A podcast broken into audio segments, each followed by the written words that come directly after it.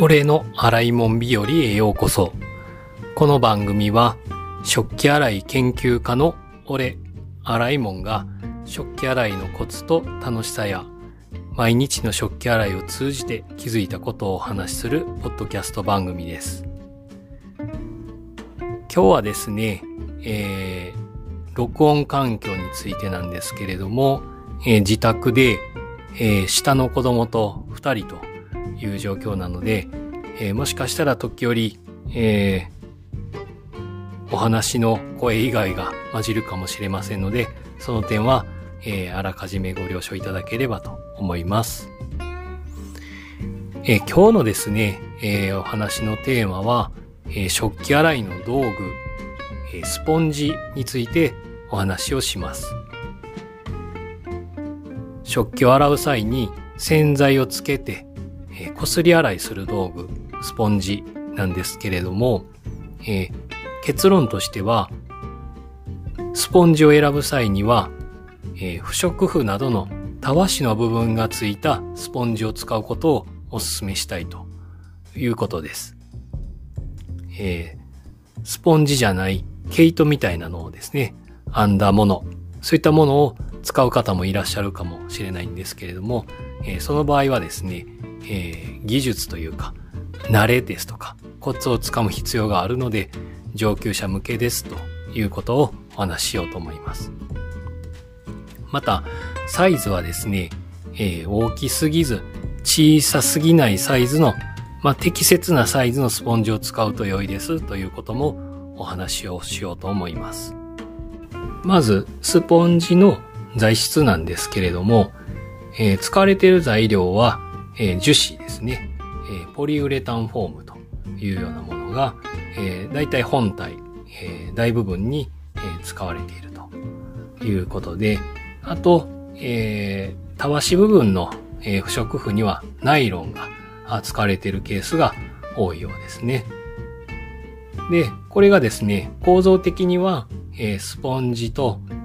その不織布が貼り合わされてあって、片方の面はスポンジがあると。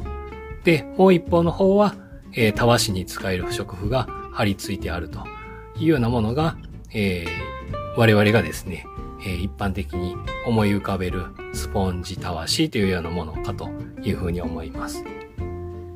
えー、これの使い分けなんですけれども、えっ、ー、と、スポンジの部分は主に洗剤を泡立てるということですね。えー、最初、えー、洗剤をかけて、え、何回か、水をちょこっとかけてですね、何回か揉んでいくと、あわあわあわと、洗剤が泡立つというような形で、主に泡立てると。あと、えー、食器がですね、傷つきやすくって、えー、不織布でこすると、傷ついてしまう場合というものは、えー、こちらのスポンジ部分で、え、汚れを落としたり、あとは油汚れがメインの場合は、あまり不織布でこすっても仕方がないので、えー、泡立てた洗剤を使って、えー、油汚れを落としていくというような使い方がメインになるかと思います。で、もう一つの、えー、たわし部分、不織布の部分っていうものは、えー、主にですね、えー、でんぷん汚れですとか、タンパク質汚れとか、えー、食器にですね、えー、汚れが固まって、えー、いるような状態のものを、えー、こすって落とすというような使い方になります。えー、どちらかというと、えー、先ほどの、スポンジ部分、えー、海面活性剤を含む洗剤がですね、えー、科学の力で油汚れを落としていたのに対して、たわし部分、不織布部分っていうのは、まあ、物理的な力で汚れを落とすということで、え、このスポンジ部分と不織布部分というものを、え、使い分けていく形になります。ですので、え、こういったスポンジとたわし部分というものがセットになっている方が、え、使い勝手が良いですね。えー、汚れのですね、種類は、えー、これまでもお話してきました通り、えー、大きく3つに分類されて、え、油汚れ、でんぷん汚れ、タンパク質汚れ、え、こういった3種類の汚れがあって、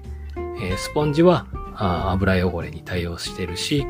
えー、不織布部分はでんぷん汚れ、タンパク質汚れに対応しているということなので、まあ一つ、このスポンジたわしがあれば、す、え、べ、ての汚れに、えー、対応できるということなので、えー、おすすめですよということをお話ししています。で、えー、なのでスポンジの選び方としてはですね、あの、これから、えー、食器洗いを始めようとか、あまり慣れていないという方は、えー、たわし部分がスポンジに張り付いている、えー、2面のものですね、えー、が適しているというふうに思います。あとは、あの、不織布の部分がですね、えー、きめが細かいものである方が良いということですね。あの、安いスポンジでですね、えっ、ー、と、すごく硬い樹脂製のものであったり、たわし部分もですね、あの、カチカチのあの、えー、樹脂製ですかね。ナイロンではなくて、んなんかこう、型焼きそばみたいなですね、あの、えー、材質と言いますか。なんかその、汚れを落とすために、でんぷん汚れ、タンパク質汚れを落とそうとしても、いまいち汚れが落ちないような、えー、安いスポンジもあるんですけれども、まあそういったスポンジはなるべく選ばずに、えー、ナイロン製の不織布が柔らかくて、でもしっかり、あの、硬さも、ホール、あの、あるような、そんな、えー、スポンジを選んでいただければいいかなというふうに思います。あの、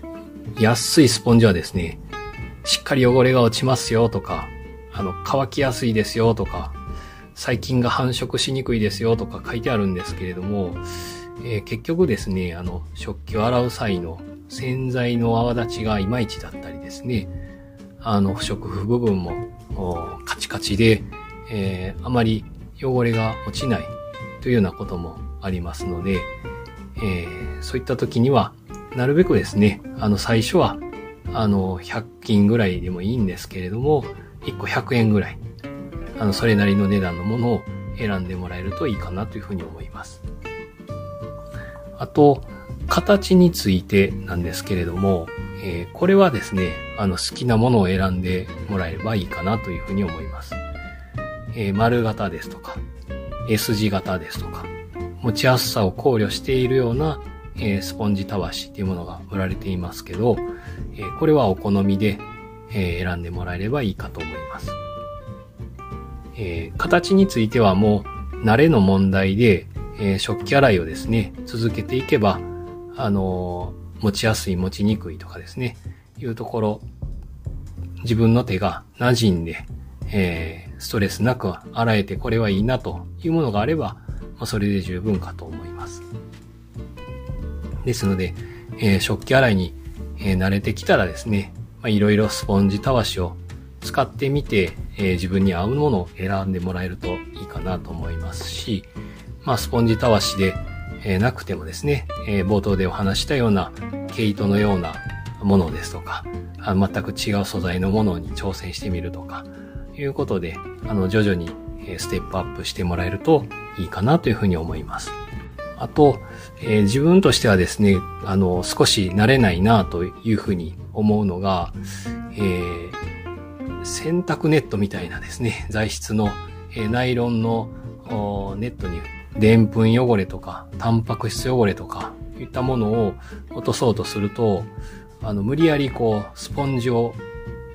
こう食器に押し付けて、ゴシゴシと、洗えないもので洗おうとするので、えー、とてもこう時間がかかるのと、えー、指が痛くなるので、えー、ストレスがあ増えるなというふうに思っています。なので、えー、まあできれば、えー、初めてと言いますか、あの、まだ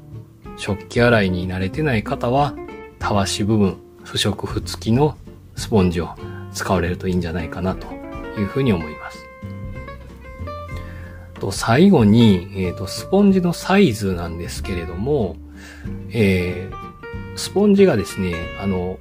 大きすぎると洗剤を必要以上につけてしまう可能性があるんですね。僕はですね、あの、買ってきたスポンジたわしを、えー、最初3分の1に切って、えー、使うようにしています。スポンジをですね、3分の1に切るとですね、えー、大体手のひらのですね、えー、まあ、指を除いた部分ぐらいのサイズで、非常に小さい形ですね。こういったもので、えー、食器を洗っています。え、イメージとしては、あの大きめの餃子ぐらいイメージしてもらったらいいと思うんですけども、え、それぐらいのサイズで、まあ、十分食器が洗えますね。まあ、サイズ的には3センチから10センチ、3センチかける10センチぐらい。まあ、それぐらいのサイズがあれば、あの、特に不自由なく洗えると思います。あの、食器を洗うときにはですね、あの、指先に、えー、スポンジたわしを置いて、えー、最初は小さく感じるかもしれないんですけれども、えー、泡立ちも十分させれば、あの、それで問題なく食器のですね、汚れを落とせるんじゃないかなというふうに思います。えー、一度ですね、あの、スポンジを4分の1のサイズにカットして、えー、使ってみたんですけど、ちょっとさすがに小さすぎるなというふうに感じましたし、えー、2分の1のサイズだと、まあ、ちょっと大きすぎるかなということで、えー、買ってきたスポンジを3分の1に切って、えー、使うようにしています。はい。ということで、えー、スポンジについてはですね、あの、まあ、食器を洗う際に必ず使う道具になると思いますので、えー、今お話したようなことを参考に選んでいただければいいかなというふうに思います。えー、あと、先週の食器洗い。次にですね、えー、次のテーマ、先週の食器洗いについてですけれども、えー、こちらはですね、え、概要欄に貼っておきますので、え、興味を持った方はまた見ていただければと思います。次に、えー、先週の家族の様子なんですけれども、えー、先週ですね、あの、上の子供が、えー、友達にチョコレートをあげたいということを言い出しました。え、小学2年生で、え、チョコレートあげたいというので、え、まだ早すぎるんじゃないかなというふうに思ったんですけれども、え、妻はですね、なんかノリノリで、えー、娘と、一緒に何を作るのかというのを、え聞き取りをして材料を買いに行って、で、えっ、と、二人でですね、え作っていたんですけれども、えちょっと僕が、え納得がいかないなと思ったところがいくつかありまして、えそれがですね、えー、一つ目が、え、まあ、一つ早すぎるんじゃないかということと、まあ、二つ目がですね、えー、使った調理器具をですね、あの、パパ洗っといてというふうに言ってきまして、あの、まあ、僕はいつも食器洗いをしてるんですけれども、基本的にはですね、えー、使った調理器具は、えー、料理をした人が、あの、洗うべきだという持論を持ってるんですけれども、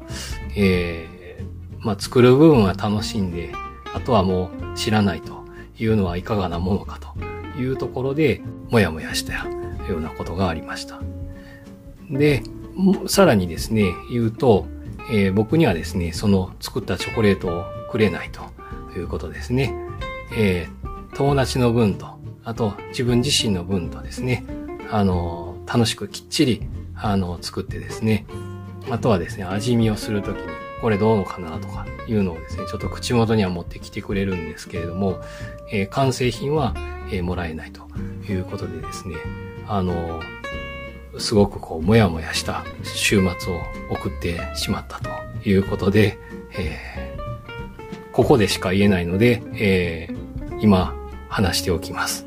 えー、皆さんのご家庭ではどうなんでしょうかね。あの、もやもやしているお父さんという方もいらっしゃるんじゃないかなと思ったので、えー、この辺の感想といいますか、あ我が家はこうだよというのがあれば教えていただけたらなというふうに思いました。はい。ということで、えー、今回は一旦ここまで、えー、お伝えしてきた情報が参考になった食器洗いで知りたいことがあるという方は、えー、ぜひ SNS から情報をお寄せください。えー、概要欄に旧 Twitter、X と Instagram のアカウント情報を貼っておきますので、お気軽にメッセージを送っていただけましたら嬉しいです。以上、食器洗い研究家、俺、洗いもんでした。ありがとうございました。